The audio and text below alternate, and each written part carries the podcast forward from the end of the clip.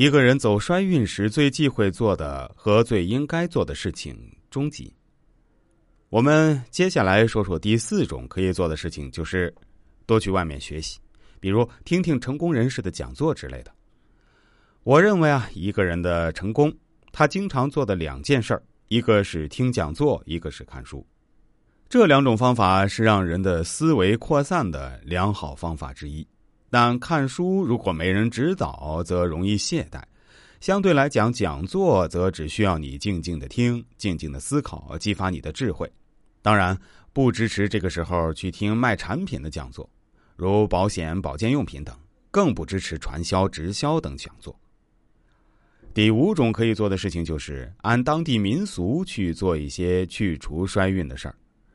民间很多方法确实可行。比如走衰运的时候去拜神佛、拜祖宗，在灵验的寺庙或神像前许愿，如香港地区的打小人，很多乡间的请童子，东北的问仙家，而更多的人则习惯或佩戴一些适合自己开运的物品。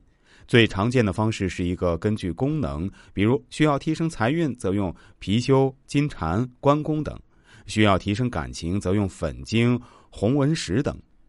其次是用八字来确定最佳改善运势、提升运势的开运物品，这两者都没有选取的，则用眼缘看自己缘分喜欢选择。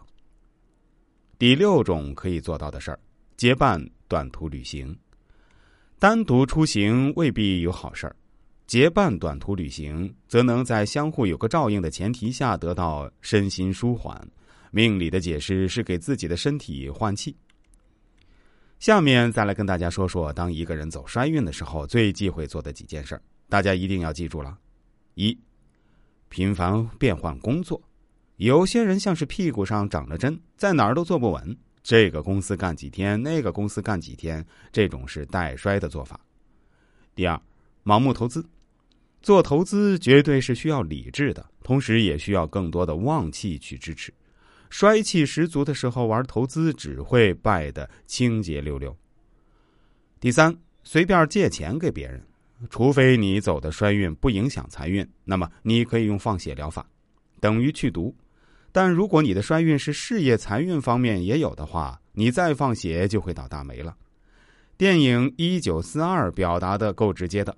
张国立演的老东家在逃荒的过程中依然对外借粮，结果最后是全家只剩他一个人了。第四，参加白事儿，也就是丧事儿，能推的就推了吧，白事儿也是晦气的，随礼即可。